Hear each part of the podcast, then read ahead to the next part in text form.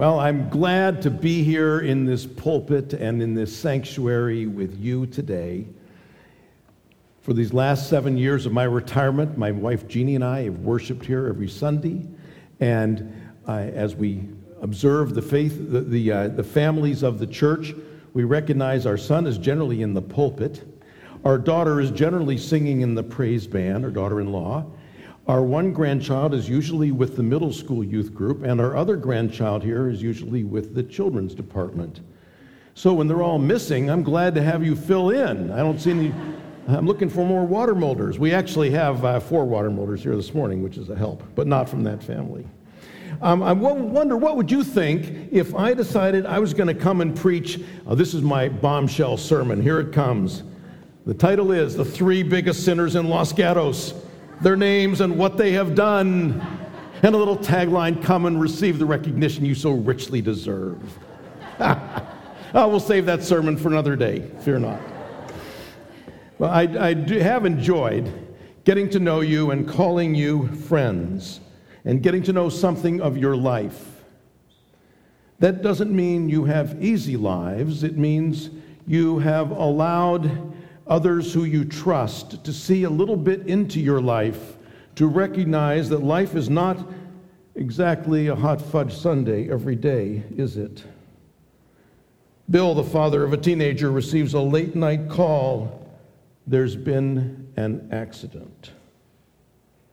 Betty is served divorce papers. She looks at me and says, Paul, this wasn't supposed to happen. She cries, and I cry. John was the rising corporate star. He walks into the annual work review expecting congratulations and a raise, but gets a pink slip and is escorted out the door. This wasn't supposed to happen. Kathy, Kathy. Kathy was a young mom in our church. On a balmy July evening, we were at a worship committee meeting. She was sitting across the table. Suddenly, she held her head and said, I have such a headache, I have to go home. By midnight, she had been admitted to the intensive care unit of one of San Francisco's premier hospitals. Her husband had been summoned home from a business trip in London, and her very survival from the brain aneurysm was now questionable. Once his plane arrived, I took him and his school aged children to the hospital. We got off the elevator at the ICU and we found a somber lineup of ICU nurses waiting for us, plainly in tears. We entered the young mother's room. It looked like she was sleeping, but we quickly learned she was now brain dead. Her husband fainted to the floor, just out cold after our prayers and saying our final goodbye, we filed out, and the charge nurse whispered to me on my way by her, This wasn't supposed to happen. My bet this morning is that there is some situation in your life or in that of someone who is close to you which is defined by disappointment or by suffering or upset or injustice. I am going to bet there is something in your life which has the power to send you into a tailspin and to look toward plan B or plan C or worse. That's what this morning is about. God's Word, when you are faced with the unthinkable, when parts of your life happen that just weren't supposed to happen. God has a word of good news for you if I'm speaking to you. One of the great pulpits of the Presbyterian denomination on the East Coast is Shadyside Presbyterian Church in Pittsburgh, Pennsylvania. On that pulpit, there is a brass plaque which is um, screwed deeply into the wood of the pulpit so it cannot be removed. And it reminds any guest preacher and any home preacher. Simply the phrase, Sir, we would see Jesus. And that's why we're here. To see and hear from our Lord that he may speak to us in our situation. Will you pray with me? May the words of my mouth and the meditations of our hearts be acceptable in thy sight, O Lord, our strength and our Redeemer. Amen. The Bible has a series of good uh, leaders for us, spiritual guides for us in our search for meaning when life has all the problems and none of the answers presenting itself. When it happens that life wasn't supposed to happen, but it yet does, I think of Ruth in the Old Testament. I've asked our, one of our summer uh, ministry fellows, uh, Sam Ross, to come up now with me, and he is going to read from the book of Ruth, chapter 1. And as he does, I'm going to interrupt him along the way because as he describes what happened to Ruth, we will begin to see someone who had a life which had uh, the level of discouragement, desperation, and disappointment that may touch some of us right now. Sam. Thank you, Paul. In the days when the judges ruled, there was a famine in the land, and a certain man of Bethlehem in Judah went to live in the country of Moab, he and his wife and two sons. The name of the man was Elimelech, and the name of his wife Naomi. And the names of his two sons were Mahlon and Chilion. They were uh, Ephrathites from Bethlehem in Judah. They went into the country of Moab and remained there. So we see this is a Hebrew, a Jewish couple, Elimelech and Naomi. They face a deadly drought. Their goats and herds are going to, are going to die. And then they left their homeland of Judah with its drought and went across the Jordan River to an area which is now uh, Jordan, or you may call it Palestine. And there they found what was then called Moab, land which had, did not have a drought and had the food for their flocks so they could live. But Elimelech, the husband of Naomi, died, and she was left with her two sons. These two took Moabite wives. The name of one was Orpah, and the name of the other Ruth. When they had lived there for about ten years, both Mahlon and Chilion also died, so that the woman was left without her two sons or her husband. Oh, this wonderful four person family, Elimelech and Naomi and their two sons, had such prospects for a happy family life in this foreign country, and they had a thriving business ranching. You heard what we just read. Dad died. And then the two sons took the wife, which had wives from the local population they both died. Most likely, they were killed in a war into which they had been conscripted. Now we have three widows, which by local tradition in both Moab and Judah meant none of them had virtually any chance to make a living since they had been widowed.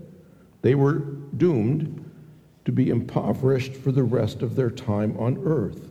This wasn't supposed to happen.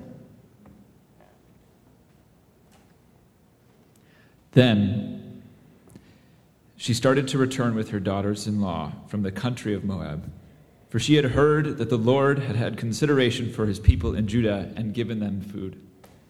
So she set out from the place where she had been living, she and her two daughters in law, and they went on their way to go back to the land of Judah. But Naomi said to her two daughters in law, Go back, each of you, to your mother's house. May the Lord deal kindly with you, as you have dealt with the dead and with me.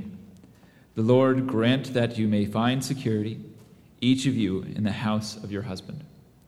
Then she kissed them, and they wept aloud.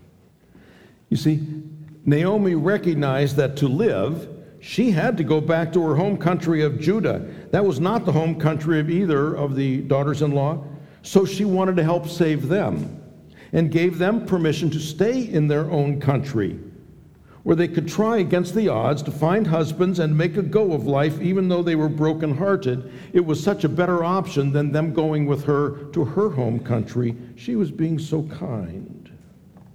It was then that Ruth said the resounding phrase, Where you go, I will go. Where you lodge, I will lodge. Your people shall be my people, and your God my God.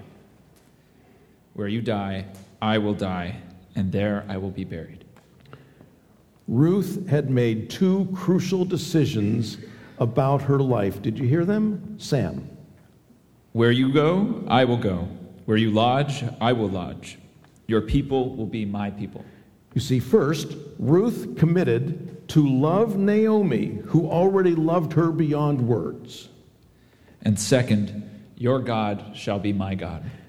So Ruth also committed to love the God of Naomi and of the other Hebrews, our God and our Father, even while she had been up um, until this moment a Moabite and not a Hebrew.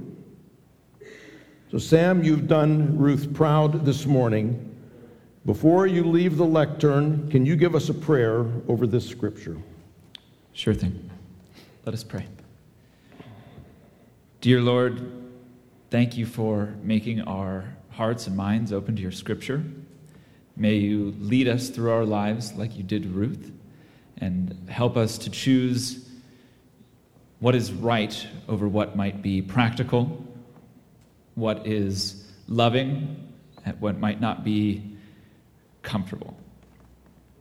Help us to see you in our neighbors and in our family and in our friends, so that we may, we may hold them tight as well as you as we go forward. Amen. Amen.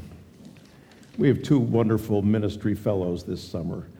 Sam and Ruth Ann have been really helpful, and they, they continue throughout the summer to help lead worship.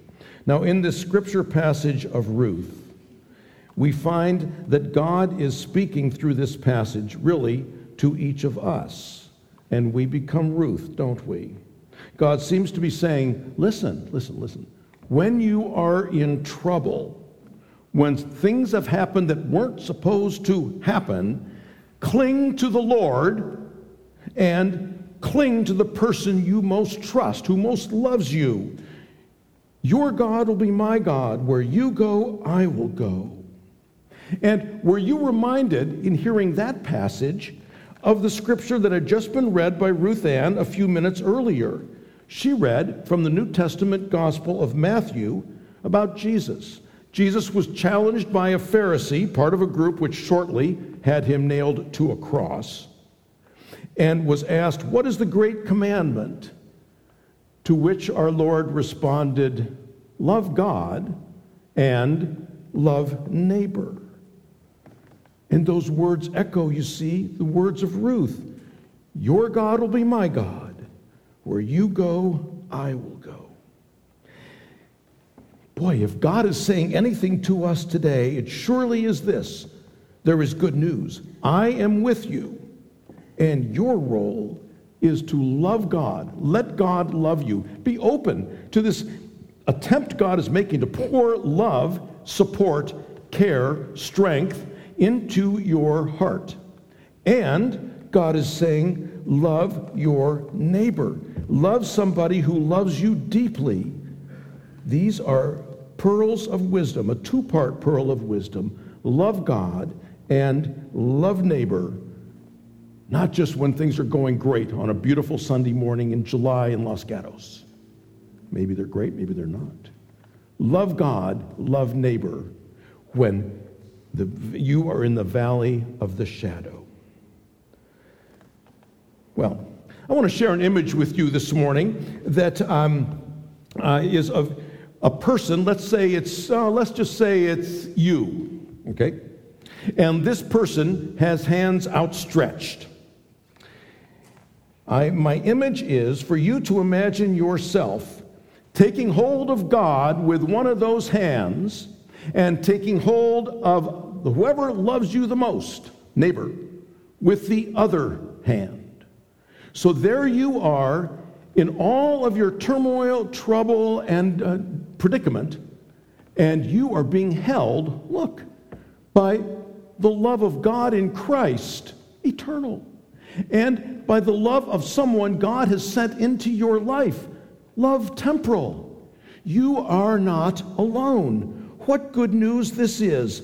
And this is actually an exercise you can do in the pew. I know you're not going to put your hands over your head, you're Presbyterians. However, however, right in your lap, you can, you can close your fists. Like with one hand, you're holding God.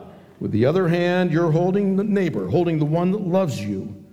And as you do that, remember, you could do this morning and night. You could do this driving the car. You could do this all kinds of places and times. Remembering you are not alone. You are holding on to God. He is with you in the midst of your stuff. And you are holding on to the person who loves you most. They are a conduit of grace who God has sent. It's a spiritual exercise, not just for your hands, your body, but for your hands and mind, your body and mind. Not just for your body and mind, but for your body and your mind, and here's the whole point of it all your spirit, your soul. Let's look at these two just for a moment together. The first, of course, is loving God. Ruth said it out of her homeland without her husband to Orpah, to uh, Naomi, Your God will be my God. And so that's the first hand when you're in trouble, taking hold of God's hand. Now, you might say, I can't really imagine or feel God. But I say to you, Jesus is God. He is God with us. He is the one who held out his hands and said, Come to me, all you who labor and are heavy laden, and I will give you rest. Take my yoke upon you and learn of me. I'm meek and lowly of heart. Jesus has got his hand out. He's searching for you to hold on to his hand. Maybe maybe this point would come home even better um, if, you, if we listened for a moment to words of, okay, I'm going to do Elvis Presley. He actually got his beginnings in churches like this. Did you know that? And I don't know if you're allowed to quote Elvis Presley from this pulpit. You better not tell my son David. All right. Let's give it a shot. Here goes. Put your hand in the hand of the man who stilled the water Put your hand in the hand of the man who calmed the sea. Take a look at yourself, and you can look at others differently. Put your hand in the hand of the man from Galilee. Oh, yeah. All right. Holding hands with God, by which I mean Jesus. And you know, he's the only, the only, the only one natural child of God, right? All of us are children of God by adoption. We're all in the same family. He's natural born. We are adopted into God's family. So, holding, holding hands with God, the God who loves you and seeks to draw you close, is to be close is, as a parent loves to have their child draw close. God loves to have you draw close. God loves to hear from you. Second, when sometimes when you are close to God, even to Jesus, you just don't feel like being close all the time. Has that ever happened to you? You get tired out. You know, I mean, you're a little over it. It's the uh, eighth inning of the game. It's not the same as the first inning. You're not as interested. It's happened to me. Sometimes, in fact, when we hold God hand, God's hand, we not only get tired of holding, but we might decide we don't want to hold anymore. We might decide that God really can't help me, or we somehow think God is my enemy, or we just want nothing to do with God. Has that ever happened to you? It's happened to me. Now, here's the gem and the pearl. When we let go of God, God doesn't let go of us. There it is. When we let go of God's hand, God won't let go of our hand. Praise God. Thank you, Lord Jesus. He keeps right on holding, for underneath are the everlasting arms. This is the God of all times we're talking about. This is the God who came to earth in Jesus Christ. This is the God who personally knows you better than you know yourself. Oh man, last week I saw a t shirt with a quote on it. And, uh, you know, the devil saw me with my head down and thought he'd won until I said, Amen. Prayer. There's an effective way to be close to God, to hold God tight. St. Augustine knew this back in the fourth century when he wrote a famous prayer you have may, may have heard before. See this? Thou hast made us for thyself, O Lord, and our hearts are restless until they find their rest in thee. Now, I know that's uh, Elizabethan English, but I want us to say it again as it is on the screen. Only we're gonna, I'm going to say it out loud together in unison. You ready for this? Here we go. Thou hast made us for thyself, O Lord, and our hearts are restless until they find their rest in thee. Isn't that beautiful? You see, the saint is saying God in Christ is not just the good shepherd, he is your good shepherd. What a difference that makes. God is aware when even a hair falls from your head. God loves hearing from you. He calls those times prayer about big things or little things, simple things or complex things. Prayers can be in high church language or they can be quite conversational and informal. Frankly, most of my prayers begin, I'll give you a window into my little life, my spiritual life. My prayers t- typically begin, Hi, God, it's Paul, as if he didn't know. And then, right on that, I usually crash straight into some major theme, which more often than not is, I need help, or I'm in trouble. You can be as familiar with God as you like, you see, no matter what kind of words come to your mind. Every day and every night. Not just when the breeze is at your back and the sun is shining bright, but also when you are shouting to the highest heavens, This wasn't supposed to happen. Love God, which means let God love you.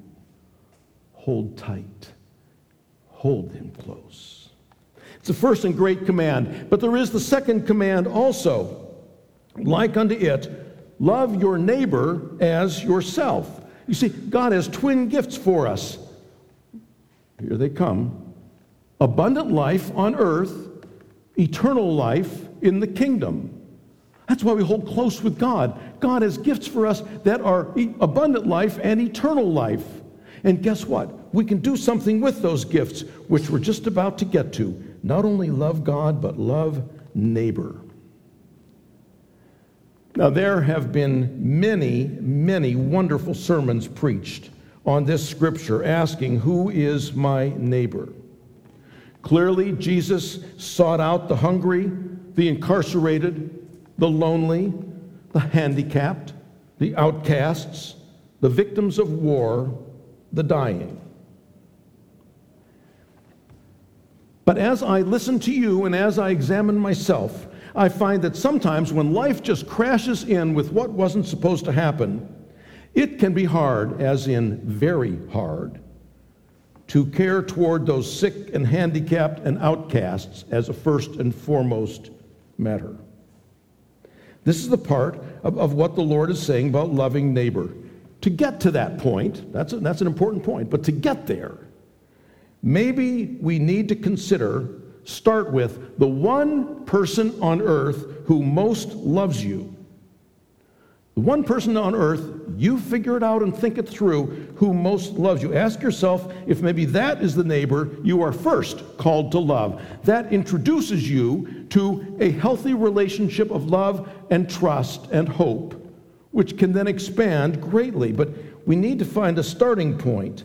And this morning, I'm not trying to give up on all those who are distant or unlovable or odd. But today, I think the Bible is challenging us. When the chips are down, whatever else, start with the one who loves you the most. Who would that be for you? Would it be your spouse? Bless you, you're so fortunate if that's true. Would it be your mother or a family member? Would it be a child of yours? Would it be a neighbor? Huh. Would it be a long lifetime friend, a longtime friend? who would be the one person of everybody that you could love because I believe God has chosen one person for each of us, and when we hold them with that other hand, of that spiritual hand, God uses that person to bring us love, to bring us hope, to bring us clarity and patience and gratitude and all that, that God has to give to his people. Who would that be for you? Now, for me, I have to confess, it is without question, it's not even a, uh, a close call. Uh, my wife of 51 years, Jeannie. Absolutely. Now, is she a saint or an angel? Uh, at this point, she told me she threatened she was going to shout out yes. But... so it'd be, it'd be Jeannie. But you see, it doesn't matter whether she's a saint or an angel or not, because imperfect as she may be, she loves me. Huh. And now here's the flip side. As I look to her and I discover, hmm, maybe I'm imperfect. That's a strange thought, but don't, don't dwell on it. Maybe I'm imperfect. I mean, if you really knew me, would you love me? No, heck no. Um, there, but there's one thing I can do, even in my imperfection, I can try with the best I am able to love that one person. It's not going to be perfect love, but it is love. Love your neighbor as yourself, said Jesus. Who is that one person? I'm going to focus in just for a moment more on if your one person is a family member or a spouse. I think family love is the hardest thing on earth, maybe in the whole universe. In fact, I think love can be a laboratory that God gives us for trying this wild experiment of loving un, for, uh, unconditionally. Maybe God gives us the family as a place to try this thing called grace, to accept another who is not perfect and to decide that we are going to do a partnership in life as opposed to standing back and waiting till the other person stands up and flies straight and gets right with things. You see, family, isn't it? I mean, the home's a hard place for real, real love to go on in any, any extensive length of time. Those, you know what? Those people at home, they know your dark side and they don't forget it, do they? and you know theirs. But I think, I think the best day in a marriage, let's take a marriage, is not the wedding day. This is not what you necessarily tell people in a sermon on, at a wedding. I don't think marriage is uh, the best day is a wedding day. The best day for a marriage is the day when each person wakes up, looks at the other, and says to themselves some version of this Huh, he or she really is not perfect. And Neither am I. I'm probably not as much of a catch as I might have thought I was. So now, now the real, the real adventure of life begins. The adventure of life being how can two imperfect people love each other? That's why God came in Christ, to be reconciling to us. So two imperfect people can love each other. They can understand not just all the foibles and all the problems and issues, but they can see the heart and they can decide that is what I want to have shape me. you see, unconditionally, unconditionally, God loves you and me, fools that we are. You and I don't love because we're such paragons of virtue, but because God first loved us. And so we, re- we respond by giving love to both God and to that other person even when the other is not acting as we would choose for them to act. We love because God first loved us in giving us his son Jesus. What a gift! We didn't deserve it at all. We, deserve, we didn't even deserve, you know, the, the lowest person in the kingdom, wherever that might be. We, you know, he, we, you know, he sent his son Jesus to us. And so then we begin to perceive God shaped love. After all, forgiveness means nothing until, nothing until there is something to forgive. Aha. You can say you are a forgiving person, but that doesn't mean too much until you find there is something you really that really is tough to forgive. It's not just who cares. Then we're getting down to it. We're getting to what it means to hold God with one hand and hold the other person with the other and keep that going, keep that tension alive. So, hear this from the Bible today. It's the word of the Lord for us. God does not want you to be a victim of whatever happened to you that wasn't supposed to happen. Your life isn't over and is not meant to simply dribble out to the end because you have been devastated. God loves you more than you love God.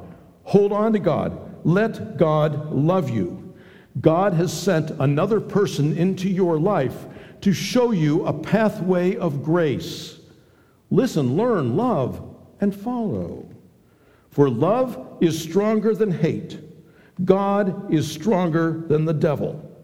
And that, my friends, was supposed to happen. Will you pray with me? Almighty God, we thank you that you love us in our imperfect state.